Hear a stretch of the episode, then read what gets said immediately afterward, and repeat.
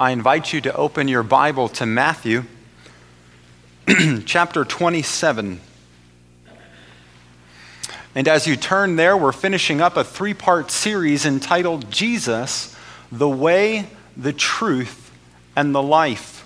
This title comes from Jesus' own words as he was preparing his disciples for the eventual death that he was going to experience. He sought to bring comfort to them, and in John 14, as he was sharing a last meal with them and speaking with them, he assured them that he was going to prepare a place for his followers, for all who would believe in him.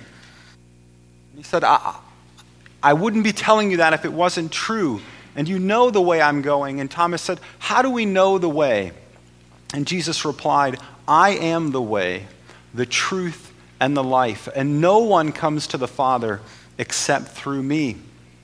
As we heard that, we've said before, and we'll say it again this morning, that is an absolutely unique claim. Jesus did not say that he had heard about a way and that he wanted to share that way with other people.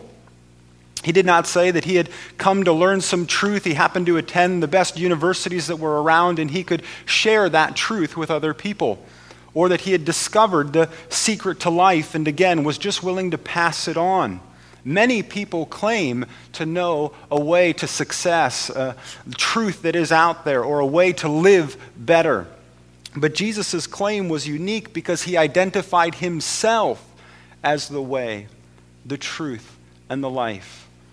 When we looked at that on Friday, we said, wouldn't that be interesting to hear from someone if you could just imagine someone coming up to you that you don't know, and they would say to you, I am the way, the truth, and the life. How taken aback you would be by someone, how quickly you might want to move on and talk to someone else. Because what kind of a person would dare to say such things? But Jesus said it, and so we wanted to break apart each one of those statements that He was the way, the truth, and the life, and consider them more in light of Scripture. And now, as we gather on this Resurrection Sunday, we look at the life that He has promised to be for each and every one of us. I don't want to presume too much. Easter is a, a great time of celebration. We might celebrate it all for different reasons. Thankfully, the winter is going away and spring is upon us, and that's something worth celebrating. Some of you have been off of school last week. You're going to be off of school next week. You're able to travel and be with family. And so it's just a, it's a good time to be together with people, and we celebrate that. Some of you, like me, have seen things in stores that uh, strike your appetite and you enjoy those Reese's peanut butter cup eggs and jelly beans or whatever it is, and you just enjoy the time. But we don't want to presume that simply because we're all here, we understand the same things about why we celebrate and what we're celebrating. So, we, our desire, if you will, is to go back to the basics. What are we talking about at Easter time? What is the world talking about? Because as we gather here this morning, people are gathered all over the world celebrating the truth of this resurrection. When it comes to the life of Jesus, there are a few basic claims which almost everyone can agree to, whether they believe in Jesus or not that Jesus was born about 2,000 years ago. That in his life he claimed some things about himself, one of them being that he was God in the flesh. We get that from claims like in John 14, verse 6 I'm the way, the truth, and the life. He was tried and accused of a crime, found innocent, and then executed by a Roman form of corporal punishment known as crucifixion. Now, if you were listening closely, there was a little bit of a bump there. He was accused of a crime, found innocent, and executed. Usually, in a court of law, if you're found innocent, you're then not punished for the crime that you're being accused of. But for Jesus, he was tried, found innocent, and still executed. After he was executed, he was buried. And three days after he was buried, his tomb was empty. These are things you can accept just as a matter of history that doesn't necessarily identify you as a believer or not a believer. The question is why was the tomb empty? This person who was accused of a crime and found innocent, then crucified, then buried, now his tomb is empty. Why is his tomb empty. And this is where we then see whether or not we are believers. As Christians, we believe that the tomb was empty because he rose again. But some say to us, no, his disciples, who couldn't handle the fact that he died though he was innocent, simply stole his body away. And so we can't find it because they couldn't handle what they experienced, and so they took his body and fabricated a religion of their own choosing. Or some will tell us actually he wasn't born, he, he lived and died, and all these things are fine to believe, but only as sort of a myth or a story that we can be inspired by, but not actual events in history. But not everybody has the same perspective on why the tomb was empty. This isn't a, simply a phenomenon now, this was true back then. And so we go to Matthew 28 to not only learn about this empty tomb, but to see how different people responded to the reality that was before them. And so we'll begin in verse 62. Matthew chapter 27, beginning in verse 62. Next day, that is, after the day of preparation, the chief priests and the Pharisees gathered before Pilate and said, Sir, we remember how that impostor said while he was still alive, After three days I will rise. Therefore, order the tomb to be made secure until the third day, lest his disciples go and steal him away, and tell the people he has risen from the dead. And the last fraud will be worse than the first. And Pilate said to them, Here, you have a guard of soldiers. Go, make it as secure as you can. So they went and made the tomb secure by sealing the stone and setting a guard. And now, after the Sabbath, toward the dawn of the first day of the week, Mary Magdalene and the other Mary went to see the tomb. And behold, there was a great earthquake. For an angel of the Lord descended from heaven and came and rolled back the stone and sat on it. His appearance was like lightning, and his clothing white as snow. And for fear of him, the guards trembled and became like dead men. But the angel said to the women, Do not be afraid, for I know that you seek Jesus who was crucified. He is not here, for he is risen, as he said. Come, see the place where he lay. He has risen from the dead, and behold, he is going before you to Galilee. There you will see him. See, I have told you. And so they departed quickly from the tomb with fear and great joy and ran to tell his disciples. And behold, Jesus met them and said, Greetings. And they came up and took hold of his feet and they worshiped him. Then Jesus said to them, Do not be afraid. Go and tell my brothers to go to Galilee, and there they will see me. And while they were going, behold, some of the guard went into the city and told the chief priests all that had taken place. And when they had assembled with the elders and taken counsel, they gave a sufficient sum of money to the soldiers and said, Tell people, his disciples came by night and stole him away while we were asleep. And if this comes to the governor's ears, we will satisfy him and keep you out of trouble. And so they took the money and did as they were directed. And this story has been spread among the Jews to this day. Hopefully, now in the reading of this, you can see the different ways in which people approach this reality of the resurrection. After this innocent man, Jesus, had been executed for crimes he had not committed, the next day, the Pharisees come before Pilate and they remember something that he said. And they remember it with pretty good accuracy. He said that while he was still alive, after three days, he would rise. Therefore, order the tomb to be made secure until the third day. They hear this truth about Jesus. And again, instead of coming to it and saying, let's see, let's wait three days. I mean, let's at least give him that. We've accused him of something he hasn't done. We actually got Pilate to go along with what we were trying to make happen why don't we see if he is who he said he was? But they don't come with an open mind to the claims of Jesus. So that it's possible to be a close minded unbeliever, if you will. Oftentimes, we who are believers are described as the ones who aren't open minded. We aren't open minded to facts and history, to learning about other religions. But here we have this very clear example of the Pharisees who've heard the words but come to the situation and the events and they're very close minded. No desire to investigate, no desire to learn, only a desire to make it more difficult. And so they've heard the words of Jesus himself. They've encountered him. They've experienced him. They've seen his miracles. Now they've seen his crucifixion. They've seen how, even in his crucifixion, he didn't revile them, he never cursed them, he never pleaded for another path but submitted to the road that was before him. And in all of these things, as they witnessed them, their hearts never changed. Their desire to follow Jesus never changed. And then we see Pilate, who on Friday we said, Pilate didn't live in Jerusalem.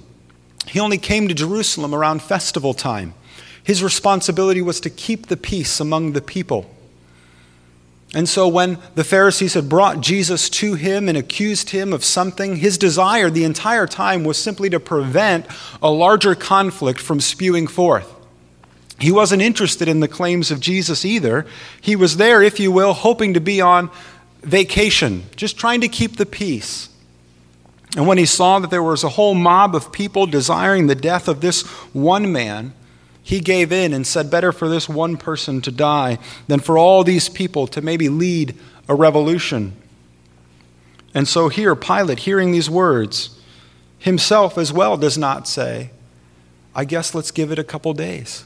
Let's see if he will be able to fulfill the words he said before he died but again in a dismissive way, just wanting to be over with it. I don't want to be here. I want to get back to my hometown. I don't know how I somehow got involved in all of this. And so, here, take a group of guards and go deal with it on your own.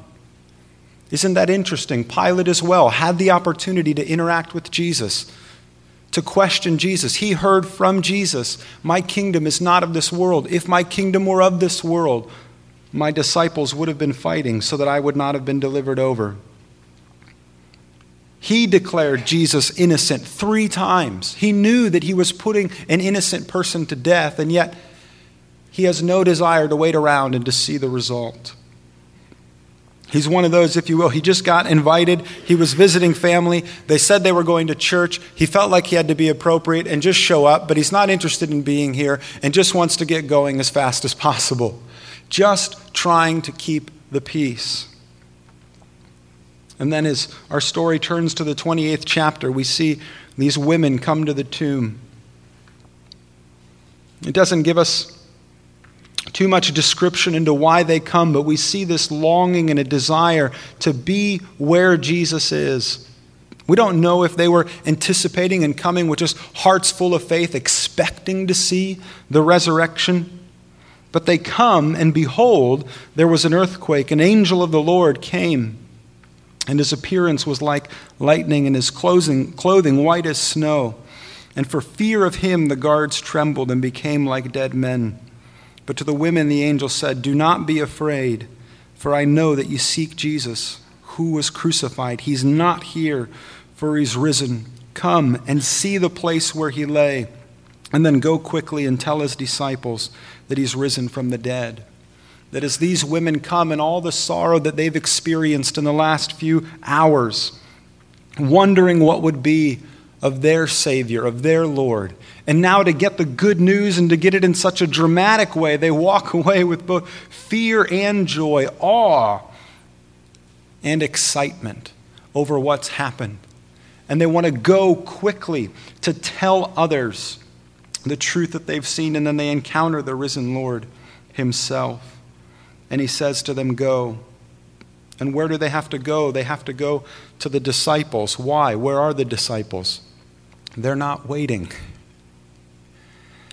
They're not there at the tomb just waiting to see what's about to happen. They've heard the words themselves. But none of them know what to make with what they'd experienced just hours and days before. They'd been following Jesus for three years, believing in his word, seeing his miracles, trusting in him. but still could not all the way up until the end fathom what truly was going to happen. And now someone has to go to them to tell them the good news of the resurrection. And then there's these guards that are standing at the tomb. They see exactly what the women see. And what does it say of them in verse 11? While they, were go- while they were going, behold, some of the guard went into the city and told the chief priests all that had taken place. And when they'd assembled with the elders and taken counsel, they gave a sufficient sum of money to the soldiers to tell the people, His disciples came by night and stole him away while we were asleep. And if this comes to the governor's ears, we'll satisfy him and keep you out of trouble. And so they took the money and did as they were directed. Again, isn't that just such an interesting part of the story? They've seen it for themselves. They're not hearing it secondhand from anybody else. They were there along with the women to hear what the angel had said. And instead of going like the women to share the good news, they go and tell the officials and the chief priests all that had taken place. And for just enough money, they're willing to be quiet about it. And again, isn't the response of the chief priests interesting? They hear the story. They had set the tomb, they had set the stone, they set the guards, hoping to do whatever they could do to maybe prevent the reality they were fearful about. And when they get the news that they were not able, via the stone or via the guards, to prevent what God was doing in Christ, again, their hearts are not broken to say, maybe we should stop fighting against this. Maybe we should surrender to this. Maybe we should believe that He is who He said He was. And so it reveals something that later James would write about that even the devils believe. that often what separates us is not those of us who are willing to believe in the truth that we read in Scripture and those who don't, but those of us who are willing to surrender to what we believe, to commit to it. Because if what we believe and what we see is something that challenges our status, our stature, our authority, and our power, even when we can come to believe it, we'll reject it. Because we don't want to accept and embrace something that challenges us, that asks of us to change, that asks our authority to diminish so that Christ's authority could be increased. And that's what we have with these chief priests. You couldn't have an apologetic debate with them and go through the proofs of why Jesus is who he said he is. They knew that. They didn't come to this situation open minded to hear why Jesus was who he said he was. They came with closed hearts, and so no evidence, no proof could persuade them otherwise, and they left with closed hearts. And for Pilate, he was only here for a time just looking to, to sign in and to sign out. As soon as he could be on and to more important things, didn't make time to investigate the truths that were before him. Just wanted to appease any problems that he saw arising. And so, as we read through this story and as we see all of the different characters that we find present, we have to place ourselves somewhere. Who would we have been in this story? Would we have been those open to Christ, but confused by all of the events that had transpired, and when the good news had come, we would accept it and embrace it and follow him for the rest of our lives? Or would we have been like the Pharisees, who no evidence and no proof could change our minds because we didn't want our own world changed? We didn't want our own authority or power or whatever we had challenged. And so no proof could persuade us. Or would we have been like a Pilate? We're just too busy to care. I submit to you that the resurrection is the most important truth of the Christian faith. And it's something that I hope and pray you don't come to and say you're too busy to really consider that you just hope somebody else deals with it, somebody else cares about it, somebody else comes to whatever their convictions are. But again, you're just here on a weekend happening to be with family and you don't even know why you're here. But even if that's the case coming in, I pray and ask that you would consider taking a moment to look deeper, to see and to ask whatever questions you can, and to see if there are any questions you ask of it that cannot be answered, that cannot be demonstrated through history, through time, and through the testimony of these scriptures. Because believing in Jesus and submitting to Him is not simply a matter of the mind, but it's a matter of the heart. And some of us come with a hard heart, closed off to, to new insight or new information about Jesus, because we don't want to believe, not because we can't believe. And if that's true for you today, then I ask that you too would bring whatever those issues are that create that hardness, that unwillingness to listen, to even pay attention to anything that's said, to today begin to walk through those things that would prevent you from hearing, that would prevent you from listening, and enjoying the very things that you see. So that when you come to the resurrection, you wouldn't walk away with a closed heart or with an indifferent heart, but that you would be like these women at the tomb who, when they saw it and they got the news that he's not here and he's risen as he said, that you could come and see the place that you would walk away with the, the fear, which is not a, a fear of intimidation, but a fear of awe and wonder, and then great joy. Because as we come to this event, we not only celebrate the resurrection of Jesus as something historical and we say, great, something good happened for him. But what does that mean for you and for me? But if he raised from the dead, then he proved true the claims that he made. And so I invite you to turn to John chapter 10 that when we now see that he has risen, that what he said about himself in dying and resurrecting was proven true, then we look back on all the other words that he said. And we believe that he will fulfill those words as well, that they are true. And starting in verse 27 of chapter 10, Jesus said these words My sheep hear my voice and I know them, and they follow me. I give them eternal life, and they will never perish, and no one will snatch them out of my hand. My Father, who has given them to me, is greater than all, and no one is able to snatch them out of the Father's hand. I and the Father are one these words, these promises of Jesus that we who believe in him, we who know his voice and who follow after him, will not simply celebrate the resurrection that he experienced, but that we will also experience a resurrection that he offers through his power, that he will grant to each and every one of his followers eternal life that will never perish. And that's why Easter is such a celebration for all of us who are believers.